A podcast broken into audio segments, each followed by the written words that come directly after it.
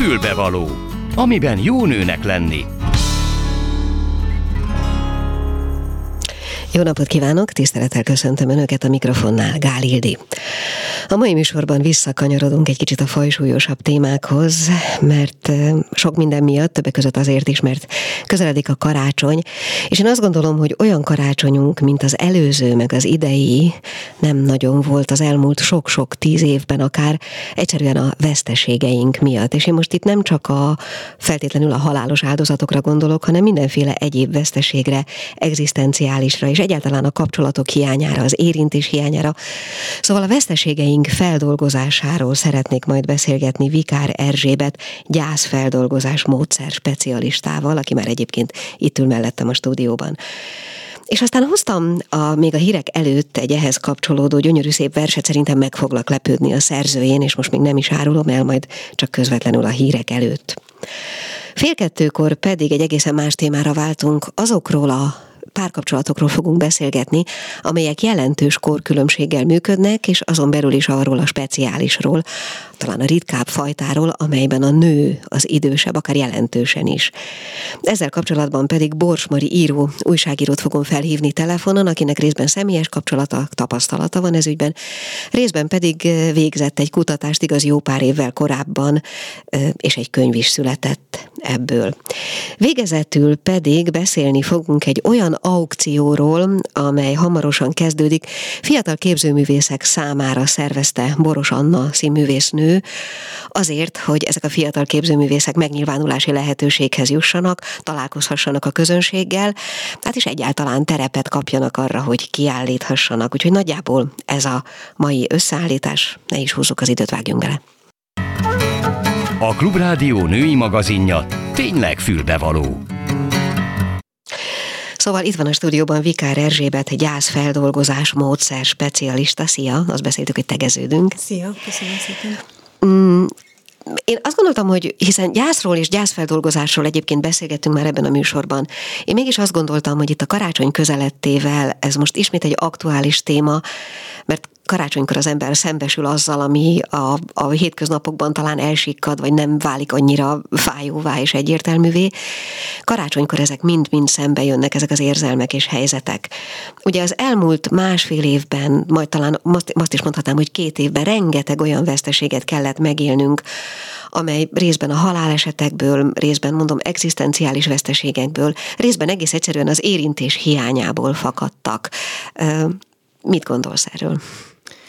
Igen, tényleg azt lehet mondani, hogy nagyon, nagyon megnehezítettek a gyász folyamatok, amik egyébként is részei az életnek és egy természetes jelenség, de ezekben az években, amióta a vírus helyzet kialakult, ez nagyon megnehezített lett, és tényleg így, ahogy mondtad, azt lehet mondani, hogy több mint akár 40 féle olyan veszteség is így előfordulhat az életben, amikor a gyász folyamat elindul. Ugye sokszor a gyászról így elsőre a halálesetek, a szeretteink elvesztése jut eszünkbe, de máskor is megtapasztaljuk, és ezek elindulnak, és halmozódhatnak, és ilyenkor, amikor az ünnepek közelednek, ilyenkor valahogy sokkal jobban akár szembetűnőbbek lehetnek, hogy, hogy megéljük a hiányunkat, hogyha ugye az ünnepi asztalnál akár, hogyha szeretett családtagunk nincs ott, aki eddig mindig ott volt, vagy hogyha kórházba került. Igen? Hát igen, de azt akarom mondani, hogy igen, ilyen van, hogy a szeretett családtagunk uh-huh. egyszer csak már nincs ott igen. a következő karácsonykor,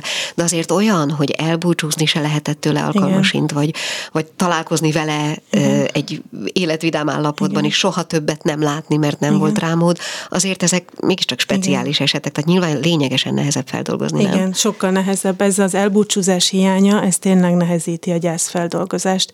Épp ez az, ami, ami megnehezíti egyébként is a gyász folyamatokat, amikor így nem tudjuk elmondani, és nem tudjuk kibeszélni az érzéseinket, annak a fél annak a félnek, bárkinek egyébként, bármilyen ö, helyzetben, de hogyha elvesztettünk valakit, és hogyha nem tudjuk megérinteni, nem tudunk elköszönni, hiszen hogyha mondjuk egy egész életet, akár egy hosszú kapcsolat után vesztettünk el valakit, és hogy egy egész életet leértünk, és ez egy teljesen nem is tudom, ilyenkor kihullik a lábunk alól a, a talaj, hogyha így hirtelen elviszi a mentő a kórházba, és utána hozzá se tudunk szólni többet, és nincs lehetőség bemenni, elköszönni. Ez nagyon-nagyon fájdalmas tud lenni. Mm, mi az, amiben te tudnál segíteni azoknak, akik akiknek ilyen élményük van, és most esetleg hallgatnak bennünket. Tény, tehát effektíven mi a, mi a tendő? Nyilván annak uh-huh. vannak azok a sztereotípiák, hogy az ember uh-huh. persze, engedd el, persze, mint hogy uh-huh. írjál neki levelet, búcsúzz el, vagy akármi, de hogy azért ezek, ezek szerintem ezek most már nem, nem maradhatnak szólamok semmiképpen. Uh-huh. Tehát konkrét javaslatot szeretnék uh-huh. hallani. Mit, mit lehet tenni? Igen. Az az egyik ez éppen az lenne, hogy így ne adjunk jó tanácsokat például azoknak, akik, hogyha hozzátartozók vagyunk például, hogy ne ismerősökként, ne, ne, ne hangoztassuk ezeket a mondatokat, hogy engedjük, engedjük el, ezzel sokkal többet inkább ártunk, mint hogyha, mint hogyha segíteni tudnánk. Azért, mert mindenkinek saját ritmusa van ahhoz, hogy feldolgozza, vagy miért? Egyrészt mindenkinek saját ritmusa van, nagyon egyedi minden gyászfeldolgozás, hiszen mi magunk emberek is nagyon egyediek vagyunk, és ezért minden kapcsolat is egyedi. Tehát egyrészt nem lehet erre így sémákat mondani, másrészt nem is tudhatjuk egészen pontosan, hogy a másik fél éppen mibe van sokszor mondjuk például azt is, hogy, hogy tudom, mit érzel, de ez, hogyha jobban belegondolunk, ez egy képtelenség, és sohasem tudhatjuk pontosan, hogy mit érez a másik. Ez inkább nekem segít. Ez, ez inkább nekünk nem? segít. Aki mondja annak. Igen, és ilyen gyors tanácsokkal próbálnánk így ellátni,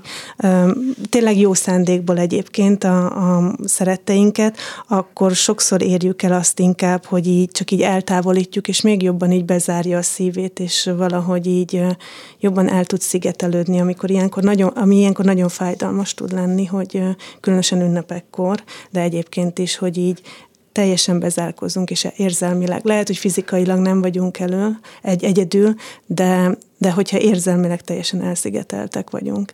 Ezt, ha bármilyen módon ezt tudjuk oldani, akkor ez nagy segítség lehet. Leginkább úgy, hogyha csak így ott vagyunk egy ilyen nyitott füllel, és csak így jelen tudunk lenni, hogyha engedjük, hogy akár hogyha sírni, sírhatnékja van a szerettünknek, akkor hogy így hadd mutassa meg az érzéseit, nem kell rögtön vigasztalni.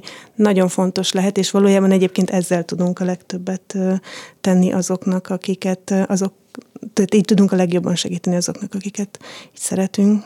Ugye azt mondod, hogy ha fizikailag nem is vagyunk egyedül, de mi van, ha fizikailag is egyedül vagyunk? Igen, hogyha fizikailag is egyedül vagyunk, egyrészt merjünk segítséget kérni, és fölhívni akár telefonon, vagy most már így az online világban is lehet barátokkal felvenni a kapcsolatot.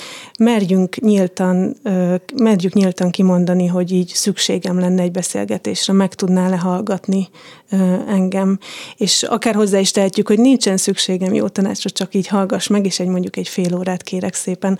Ez egy nagyon fontos lehet, de egyébként vannak akár online előadások is így a, a gyászról, egész évben, de ünnepekkor is szoktak lenni, így elérhetők az interneten, a gyászfeldolgozásmódszer.hu oldalán és a Facebook oldalon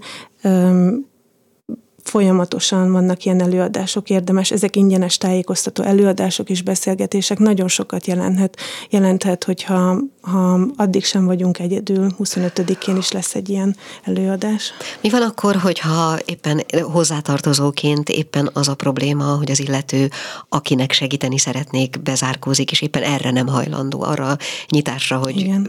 mondani szeretne valamit, Igen. hallgass meg. Igen.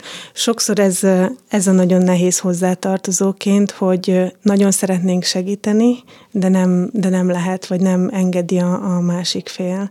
És uh, ilyenkor, ami nekünk uh, segíthet, az az, hogyha itt tudatosítjuk magunkban azt, hogy minden gyász egyedi, és lehet, hogy most, most neki tényleg uh, nincsen uh, arra, nem tud nyitottsága lenni, hogy, hogy akár beszéljen az érzéseiről sokkal jobb, hogyha ezt így valahogy el tudjuk fogadni, és ezt így tudatosítjuk, hogy minden gyász egyedi, mint hogyha így magunkban ezen aggódnánk, vagy mérgelődnénk akár, hogy hogy nem tudunk éppen segíteni.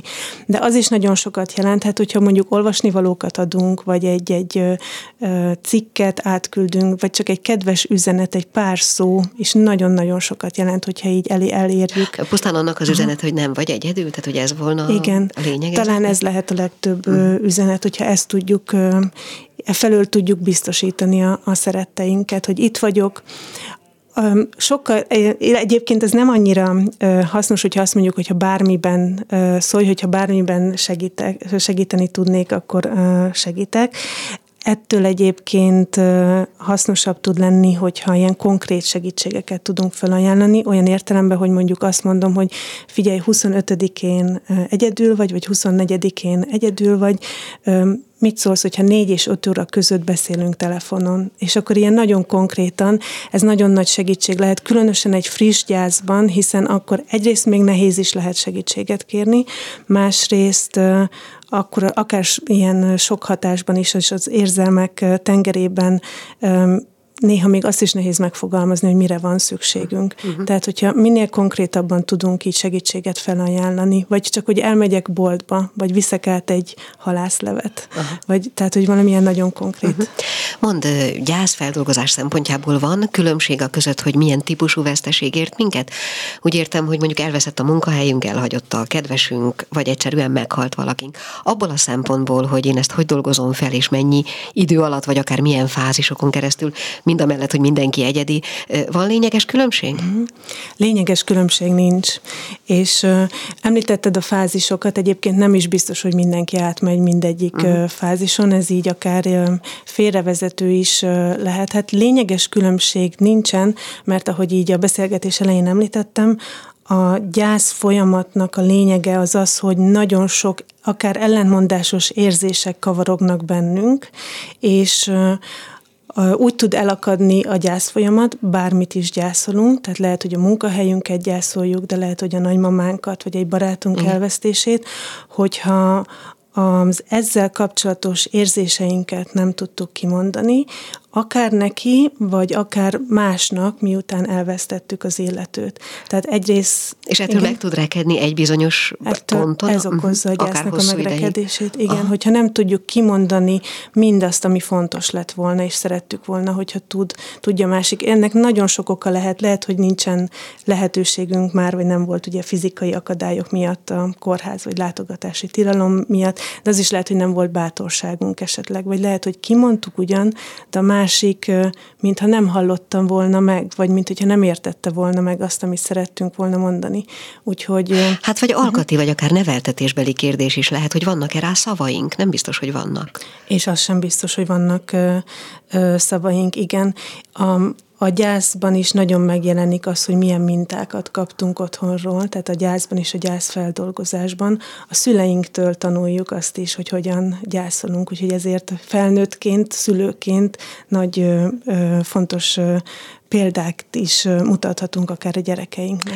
Ezt én múltkor is megkérdeztem, amikor már egyszer erről beszélgettünk valakivel, hogy van-e annak valamilyen mm, ideális, vagy mérhető, vagy nem tudom mi ideje, amikor azt mondom, hogy itt nem akadt el a gyász folyamat, és az ember egy idő után egyszer csak túl lesz rajta. Hol van egy év, két év, tíz év, amikor azt mondom, hogy na most már azért lehet, hogy túl kéne rajta lenned, lennem. Uh-huh. Nincsen, nincsen ideje. Tehát az, bár néha kívánom azt, hogy bár csak lehetne azt mondani, hogy így eddig biztosan tart a gyász, és utána nem, mert akkor az azt jelenteni, hogy valahogy addig kibírjuk, és utána. Igen. De ilyet nem lehet mondani, sajnos tényleg ez is teljesen egyedi. Nyilván egy friss veszteségnél ez egy jó pár hónapig nagyon intenzíven velünk tud lenni, de nagyon sok körülménytől függ az, hogy meddig tart. Függ attól, hogy milyen volt a kapcsolat, akár amit elvesztettünk, milyen volt a, a, az elvesztésnek a körülményei, milyenek voltak milyenek a, a, tényleg a családi körülményeink, milyen támogat, szociális támogatási lehetőségeink vannak, hogy segítő barátok, más akár segítők, ket el tudunk-e érni, tudnak-e segíteni. Nagyon sok mindentől függ, hogy meddig tart. Ugye van a gyászév, amit szoktak emlegetni, de tulajdonképpen ez nem azt jelenti, hogy egy évig biztosan gyászolunk, hanem azt jelenti, vagy az, hogy egy év után már nem gyászolunk. Igen. Ugye szokták ezt így várni a gyászolók, hogy akkor az letelik, és akkor utána sokkal Onnantól könnyebb lesz. lesz. De ez nem így van. Tehát önmagában az idő múlásának nincsen köze a gyászhoz. Tehát nem, nem az idő múlása nem segít mhm. önmagában a gyászon, az segít, amit mi teszünk. A... Világos. Uh-huh. Mond, és ez tekintsük záró kérdésnek, uh-huh. hogyha most valaki minket hallgatva azt érzi, hogy segítségre van szüksége így vagy úgy, vagy akár most nem érzi, de az ünnepek közelettével egyszer csak mégis, akkor hova tud fordulni, ahol benneteket akár segítőembert, akár személyes kapcsolatot, telefont, internetet, tehát hol talál erre segítséget gyorsan? A gyászfeldolgozás módszer.hu oldalon van egy ilyen nagyon klassz, akár specialista kereső is, ahol lakhely szerint lehet segítőket találni. Van egy Facebook oldalunk is, és ott az események között például a, ezeket a bizonyos ingyenes előadásokat is el lehet érni, amik így online, néha személyesen is zajlanak. Úgy, Tehát akár karácsonykor is így beírja valaki a gyászfeldolgozás módszer a Google-be, akkor így megtalál bennünket. Hát én nagyon szépen köszönöm Vikár Erzsébet gyászfeldolgozás módszer specialistát hallottak, én remélem, hogy segítettünk vele, és most hamarosan ebben a témában, vagy legalábbis ehhez kicsit kapcsolódva következzék egy vers. Mi kell a nőnek? Egy fülbevaló. És gondolom, hogy nagyon meg fognak lepődni, vagy legalábbis úgy sejtem, hogyha megmondom ennek a versnek a szerzőjét. A szerző neve Bagi Iván, a címe pedig A tárgyak talentuma. Egyetlen hajszál sem esik le az ő tudta nélkül. Mihelyst tartósan elhagyott életerőm, fájó életre bukkantam mindenben. Az erdőkben, a mezőkön, a töltésen, bárhol, ahol a fű megtermett, a szerves haldoklás állandó körforgásában. De a tárgyakból is lépten nyomon visszaköszöntek a száműzött lelkek. És előbb-utóbb lapos tévémnek is el kellett ismernem a tehetségét, aminek köszönhetően a színek csodálatosan felragyoghattak sötét-fekete képernyőjének mikroszkópikus paneljaiban. Még a kutyaszarban is meglepő elevenséget tapintottam, és ha már beleléptem, hálát adtam a sorsnak, hogy bal lábbal tettem, mert így legalább szerencsém lesz. Igyekeztem hát körültekintően bánni azzal a puha, barna, nyúlós halommal, amely időnként szúrós szagával ki tudott volna kergetni a világból. Vagy a gyűrött, elhasznált plüsmackóm végtelen magánya csalt könnyeket a szemembe, megmásíthatatlan öregedése arra késztetett, hogy szorosabban öleljem magamhoz, mint valaha, és azért imádkozzam Istenhez, hogy mielőbb megfiatalítsa. Vagy a lakásomban a különféle tárgyak. Igyekeztem tisztelettel bánni velük, ritkán sikerült maradéktalanul. Jaj, a lelkek iszonyú fájdalmára én sem lehettem gyógyír. Amíg erőm teljében voltam, sajnos nem sejtettem, mekkora szükségük van elfogyhatatlan energiáimra, hogy szenvedésüket valahogy megenyhíthessem.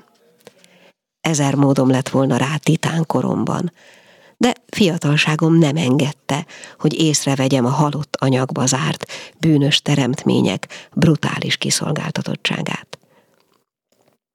Középen fog találkozni majd elárvult reszketésünk, ijesztő erőtlenségünk szabadulással felérő könnyed önfeledtsége. Isten, aki a halálban is mindenható maradt, sosem hagy magunkra bennünket. Megjegyzés? A versben található idézet a Heidelbergi KT-ból származik. Folytatódik a Klubrádió ékszere, a fülbevaló bizony, és most valami egészen más, de nagyon is női kérdés. Olyan párkapcsolatokról beszélgetünk majd a következőkben, amelyben nagy, vagy akár lényegesen is nagy, nagyobb a korkülönbség a megszokottnál, vagy a szokásosnál. Abból is az a speciális eset lesz most terítéken, amelyben a nő az idősebb. Köszöntöm is a vonalban Bors Mari író, újságírót. Halló! Szervusztok, sziasztok, Szia. mindenkit szeretettel köszöntök, Bors Mari vagyok, hello! Szia! Na, azért hívtunk föl téged telefonon, mert uh, egyrészt tudom rólad, és hát vállalod és meséltél is róla, hogy neked személyes tapasztalatod van ilyen típusú kapcsolatok terén, mi több kutatást is végeztél már ezzel kapcsolatban, hiszen annak idején jó régen már ugyan megjelent egy könyved ezzel kapcsolatban, úgyhogy talán kezdjük az elején a személyes történeteddel, ha nem bánod. Nem bánom, köszönöm szépen. Egyébként a könyv az 2007-ben jelent meg, és az már arról szólt, hogy előtte volt egy egyéves kapcsolatom egy 30 éve fiatalabb fiúval, uh-huh. és hát azért az életemben többször előjöttek ezek a fiatalabb emberek, különösen körülbelül 50 éves korom körül, amikor úgy döntöttem, hogy na nekem már több kapcsolatom biztos, hogy nem is lesz. Kétszer elváltam, hát én kész vége, megöregettem vége az életemnek ilyen tekintetben, és érdekes módon elkezdtek érdeklődni a fiatalabb férfiak, fiúk irántam. És akkor Hát én a húha, ebbe, ezekben én nem megyek bele. Hát De Mari, bocsánat, lehet. csak egy pillanat, Mondja. ez a ház, házasságaid idején is megvolt ez a korkülönbség, vagy ott akkor még nem, csak utána kezdődött? Nagyon jó kérdés. Tehát az első házasságomnál egy évvel idősebb volt a férjem, a második házasságomnál már gyanús kezdett lenni, mert négy évvel fiatalabb volt a, második, mondjuk, hogy élettársam inkább, második mhm. gyermekem édesapja. Na de hát négy évkor különbség, hát az nálunk már mit jelent ebben a családban, ahol itt nagyon sok, szóval több helyen is előfordul ilyen, de nálam egyre több, tehát 10, 10, 20, 30 fiatalabbak érkeztek. Én magam sem tudtam hova tenni ezt a dolgot, de hát jöttek, na most ezekkel mit lehet csinálni? Teljesen jóban voltam velük, Igazából azt éreztem, tudod, vagy kedves hallgatók is, hogyha ezt elmondhatom, hogy, hogy létezik az a férfi-női kapcsolat a világban, ahol a férfi így el akarja nyomni a feleséget, vagy a nőt. És én nekem nagyon sok ilyen, ilyen emlékem volt, már édesapámtól kezdve. És igazából, amire úgy belül vágytam, de még meg se tudtam fogalmazni, az olyan férfi volt, akivel tudok beszélni érzelmekről, akivel együtt tudunk nézni egy filmet, és látom, hogy ő is elsírja magát, nem csak én.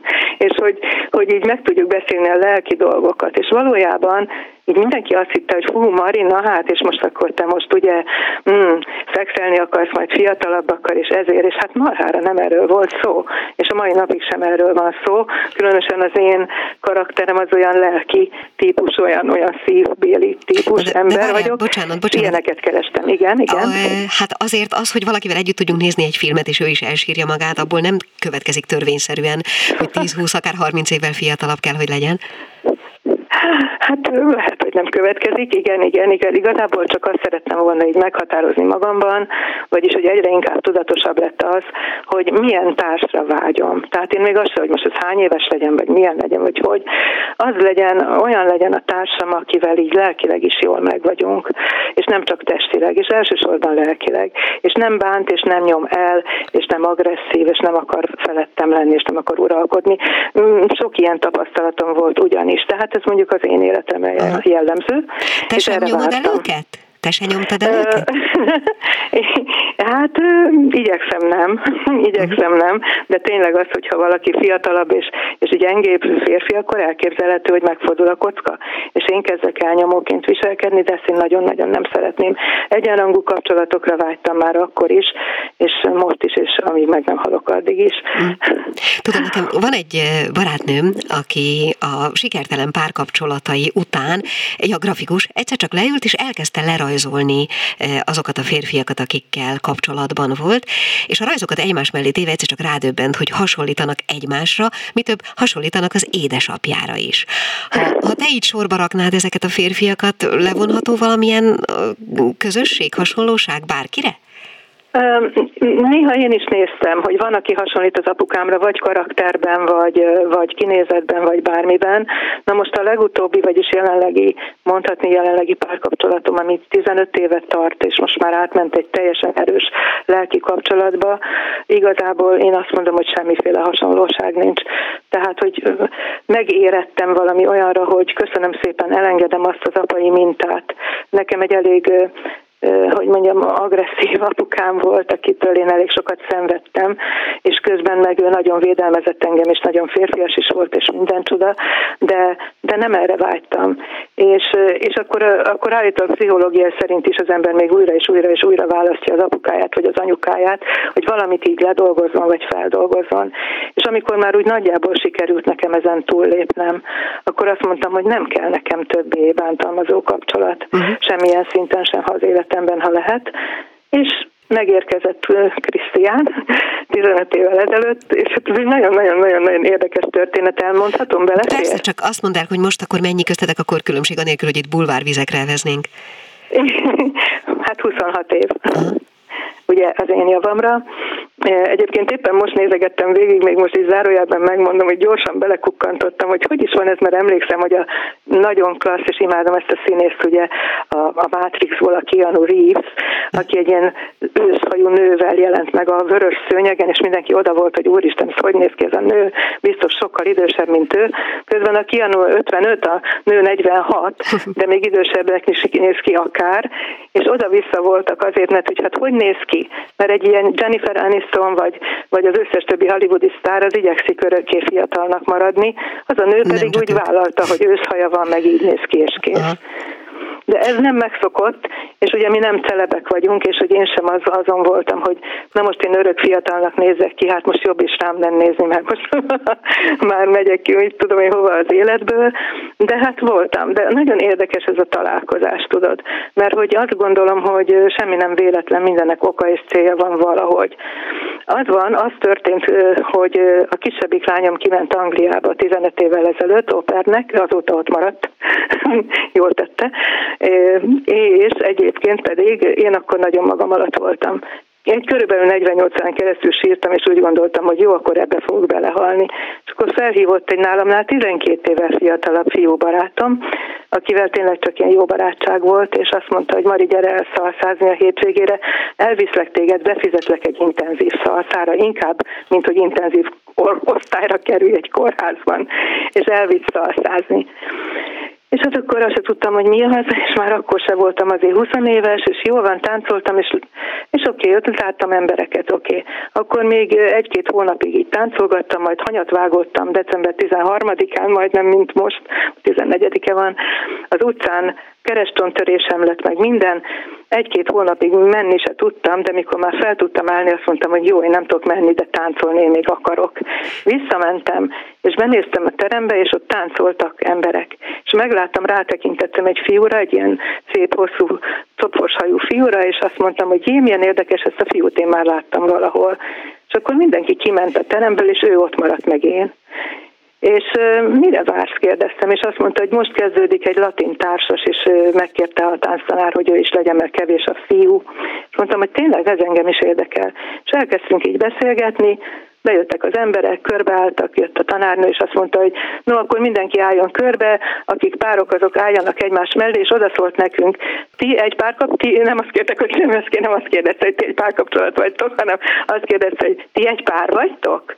Na ez lesz a következő könyvem címe szerintem, mert egyszerre mondtuk, hogy igen, és akkor ránéztem a Krisztián, hogy bocs, bocs, mi egy pár vagyunk, és azt mondta, hogy igen, mondom, ja jó, és elkezdtünk táncolni, és ez 15 évvel ezelőtt volt, hm. és azt éreztem, hogy így így, így beleborulok valakinek a karjába, aki mit tudom én hány éves, de egy fiatal fiú, és hogy végre így végre nem akar agresszíven lenyomni, és nem is egy kis, kis izéke, akit én nekem kell vezetnem, ő meg azt érezte, hogy milyen érdekes, hogy ez a ez az átlagos középkorú nő így beleborult a karjaiba, de hogy, de hogy így jól érezte magát. Hm. És hát aztán folytatódik a történet. Én szerintem ezt meg fogom írni hamarosan, mert biztos mindenkit nagyon érdekel, hogy mi minden történt azóta, de tény, hogy mi mi nagyon egymásra találtunk lelkileg. Az a szép, hogy ahogy hallgatlak, ez körülbelül olyan, mint amikor a tizenéves lányok mesélik egymásnak a, a kalandjaikat. Tehát egyszerűen annyi energia, meg lendület van a hangodban. Nagyon kicsi időnk van, arra válaszolj még nekem kérlek, hogy mit szól hozzátok a világ, mit szóltak hozzátok a gyerekeid? Azért ez annyira mégsem hétköznapi történet, mint amennyire alkalmasint szeretnénk, vagy szeretnéd. Hm? Igen, igen. Hát az a helyzet, hogy az én gyerekeim azok nagyon nagyon edzettek ebben a témában. A nagylányom is volt fiatalabb férfiakkal, fiatalabb férje is volt, hat évvel fiatalabb, most sajnos már elváltak, de egyébként meg hát így, így teljesen hozzászoktak, nem beszélve arról, hogy nagyon számít annak a fiúnak a személyisége. És például a Krisztiánt ők mind a ketten nagyon becsülik, tisztelik, szeretik. Uh-huh. És hát így oda-vissza, és mindjárt sírom magam, mert tényleg. És akkor valahogy ez úgy volt, hogy mi megjelentünk bárhol, akkor lehet, hogy még annyira nem nem volt látható a különbség. A Krisztián egy sokkal érettebb kinézetre, mint az ő kora. Én meg ilyen tinédzser vagyok így még egy darabig, és, és ezáltal egy sugárzás van, tudod, egy ilyen aura vagy energia vesz minket körül, hogy így pillanatokon belül elfogadtak a barátok, az ismerősök, és akik még kicsit óckodtak, azoknak még egyszer-kétszer el kellett, hogy menjünk, és aztán már mindenki úgy kezd, hogy szia Mari, hogy vagy, és Krisztiána, mi van? Mm. Még meg se hallja, hogy ész velem mi van, mert már minket így összeboronáltak, hogy mi van velünk együtt. Aha, és korábbi kapcsolataidban sem fordult elő, nehogy Isten, hogy bujkálni kellett mondjuk az elején? Mm, nekem? Hogy úgy érezted, hogy ezt rejtegetni kell? Uh, nem. Tehát igazából soha? nekem nem, de ha most Krisztiánt kérdeznétek, akkor azért ott egy kicsit más a helyzet. Ha. Mert ott azért volt ilyen, hogy ott a fiatalok jöttek, és akkor most ez ki ez, és az első ilyen, ilyen metal koncerten, ahol az öccse zenélt, ha jól emlékszem, és ott voltunk, akkor jöttek a fiatalabb csajok, akik őt ismerték, és akkor mondta, hogy kolléganőm, kolléganőm, tehát ez voltam én a kolléganőm, és hát jó, hello. És akkor mondtam neki, hogy ez tényleg, most ez így lesz, hogy a kolléganőm, de hogy ö, ö, nyilván vannak olyan, olyan baráti és egyéb társaságok az ő különösen az ő, a fiatalabb ember közegében, akiknek ez nagyon furcsa lehet, és minden inkább megy az idő, annál furcsább, és annál kevésbé elfogadó egy csomó ember. Én most valóban az én közegemről beszéltem, az én, az én korosztályembeli barátokról, családokról, és itt csak lekopogni tudom, hogy mindenki uh-huh. szeret bennünket, mert a Krisztián olyan szerethető személyiség, tényleg annyira, annyira, annyira klassz ember, hogy hát nem lehet nem szeretni, és ezáltal így aki engem szeret, őt is szereti. Na hát nagyon édes vagy, nagyon, nagyon tetszik, ahogy beszélsz. Én alapvetően azt gondoltam, hogy ebben a témában esetleg hívok egy pszichológust, egy szakembert, de ez egy most egészen másfajta olvasata volt ugyanannak a történetnek, mint amikor valaki kívülről beszél.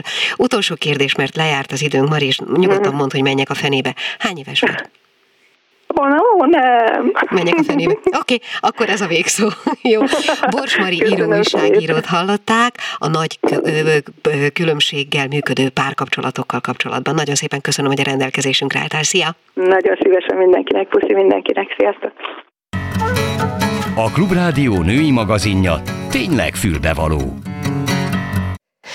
És végezetül egy beszélgetés lesz most arról, hogy létrejött, vagy létrejön hamarosan egy aukció, amelyet abból a célból hozott létre Boros Anna, akit mindjárt köszöntök is a vonalban, hogy olyan fiatal képzőművészek számára biztosítson megnyilvánulási lehetőséget, akiknek egyelőre még nagyobb terepük erre talán nincs. Halló! Hello, szia! Szia! szia. Na, Köszöntöm akkor kérlek szépen inkább te definiáld ezt az egészet. Miről is van szó pontosan? Hát igen, igazából ez nem egy aukció, hanem így egész decemberbe tartó shop, az a neve, hogy Hungary Life Pop-Up Shop, és igazából az egésznek az a küldetése, hogy hogy a képzőművészet területén is kiemelkedőt alkotó előadó művészek hívjam fel a figyelmet, illetve pályakezdő fiataloknak adjak lehetőséget a megmutatkozásra. Két módon, online, és van egy helyszín, a 11. kerület Kende utca 3 szám alatt. Ide be lehet hozni az alkotásokat, ki lehet rakni, meg lehet nézni, meg lehet vásárolni, illetve online egy Facebook oldalon, Hungary Live Studio Facebook oldalán Hungary Life Pop-Up Shop csoportban, és az Insta oldalunkon, a Hungary Life Studio oldalán uh-huh. lehet ezeket megtalálni. Mond, kik a, a fiatal képzőművészek? Úgy értem, hogy szükséges-e hozzá mondjuk képzőművészeti végzettség, hogy ott nálad megmutatkozhassanak? Nem, nem, egyáltalán nem. Hát most elsősorban azokat mondom, akik ö, tehát ilyen színész barátaimnak a például Marozsán Erika textilrajzai találhatók meg, vagy Kis Tibi énekesnek a festményei. Egyébként ő képzőművészként végzett végzett. Igen. Gergye Krisztián, táncos koreográfus rendezőnek a gyönyörű festményei, Ódor Kristóf Vetnikata, a rengeteg ö, ilyen színész, ö, mondhatom barátainknak a, a művei, illetve ö, m, fiatalabbaknak Mucsi Balázs művei, képzőművésznek a Mohácsi András, mondjuk ő nem kezdő, de az ő dolgai is megtalálhatóak van egy fantasztikus oplatársaság, grafikus művészek, Gál Krisztián, Korolovki Anna, Ezsemberi Szígyártó Miklós, Eszteró Anett, eszmélet lejó plakátja is megtalálhatók, szóval nagyon-nagyon változatos és sokszínű ez az egész, amibe itt én így ülök, és várom az érdekes ezeket meg most közben el... Aha, jó, most közben hall, visszajött a hangod. Mondd, ja, uh, igen, mi a pontos célja ennek az egész akkor ez szerint decemberben tartó uh, folyamatnak, azon túl, amiket már elmondtunk? Hát igazából um, Szóval számomra nekem van egy ilyen lelki, vagy nem tudom az, hogy így motiválni így a környezetemben lévő embereket, mm. meg hogy megmutatkozási lehetőséget adjak, meg amikor így indult, ez igazából egy éve Olá Zsuzsa barátnőmmel kezdtük el, akkor az volt, hogy ott pont bezártak a színházak, bezárkóztunk, és akkor találtam ezt ki, hogy találtuk közösen ki, hogy ez egy ilyen jó lehetőség azoknak, akik éppen elvesztették, vagy nem keresnek pénzt a munkájukat, stb. Meg hogy motiváljuk, meg, meg nekem mindig is ez fontos volt, hogy oké, okay, én egyébként színészként végeztem, de nagyon szeretek mást is csinálni, és hogy nagyon szeretném a környezetemet is ezzel így motiválni, hogy, hogy, hogy sok minden dolgot csináljunk, vagy merjünk csinálni, vagy ami tehetségünk van, azok a, azokat utána nézni. És elmondható, Igen. hogy ez az elmúlt egy év ebből a szempontból sikeres volt? Igen, az ott, igen, én ezt folyamatosan azóta is ilyen csinálogattam, de főleg ez a fő időszak, ez a decemberi időszak, és akkor azt még hagyd mondjam el, hogy, hogy most közben ilyen kis kézműves foglalkozásokat is kitaláltam ide, hogy itt a helyszínen lehet, el lehet jönni és be lehet szállni. Őt is Kopek Janka színésznő barátnőmmel, Ladányi Julival ilyen kis varrós workshopot fogunk csinálni, illetve Nagy Zsófia és Kresméri Robert képzőművészek festős kurzust fognak tartani, szóval igen, próbálok így mindenféle sokszínű dolgot ide varázsolni erre az egyébként szerintem fantasztikus térbe, amit a... így megkaptam. Azt gondolom, hogy a, ezek a nevek, akiket most említettél, akár a kiállítók, akár a kézművességgel foglalkozók közül, sokaknak izgalmas lesz. Lehet-e találkozni azokkal az emberekkel, akiknek a munkái ott láthatók? Nyilván, ha valaki azt mondja, hogy kis Tibivel rendezvúzhatok, hát gondolom örülni fog. Én hívtam, és elvileg ígérte, hogy vasárnap ő is itt lesz, szóval vasárnapra, most vasárnapra szeretném, hogyha minél többen igen itt lennének azok, akiknek itt a művei megtalálhatóak, és itt egy kicsit így együtt lennénk. Na akkor még egyszer a, a, az érthetőség és az egyszerűség kedvéért azért lezárásul mondjuk el kérlek a helyszínt, meg az időpontokat is, jó? Jó, tehát most december 18-tól 24-ig, reggel 10-től 8-ig én itt megtalálható vagyok, illetve az alkotások, tehát be lehet jönni és a helyszínen megnézni ezeket az alkotásokat. Ami hol van? És a helyszín pedig a 11. kerület Kende utca 3, Hungary Life Studio. Hát akkor legyen nagyon sikeres, amit terveztél, és nagyon bírom egyébként, hogy, hogy színészként is, meg, meg szervező emberként is rengeteg energiát fektetsz bele, az, az szemmel látható. Jössz, mész biciklivel, szervezed ezeket a dolgokat, és tényleg nagy erővel, és azt gondolom, hogy, hogy erre talán nagyon nagy szükségünk is van. Jaj, remélem, nagyon azért csinálom, igen. Hát akkor legyen úgy, ahogy te szeretnéd, Boros Annát hallották, ja. és köszönöm, köszönöm szépen, hogy itt voltál. Szia! Köszönöm, szia, szia! Mi kell a nőnek? Egy fülbevaló. Hát nagyjából ennyi volt, amit én mára terveztem. Igaz, hogy a, az előzetesben én még ígértem önöknek valamit a karácsonyi kaktusszal kapcsolatban, de félek, hogy arra meg már más szempontból nincs elég időnk, úgyhogy azt tegyük át, ha megengedik jövő hétre. Úgyhogy én tulajdonképpen nem is teszek már mást, mint hogy megpróbálom összefoglalni mindazokat, amikről ma szó esett.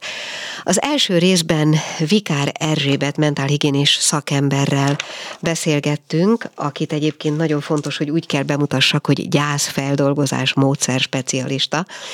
Szóval vele beszélgettünk arról, hogy a körülöttünk lévő és az elmúlt időszakban elszenvedett veszteségeinket miképpen tudjuk földolgozni, különösen most, hogy közeledik a karácsony, és mondott néhány olyan információt, amit talán érdemes megjegyezni, és ha tényleg baj van, ha tényleg baj van körülöttünk, akkor azokon a fórumokon jelentkezni, egymást keresni, vagy akár az online elérhetőségeken segítséget kérni, hogyha más nincs.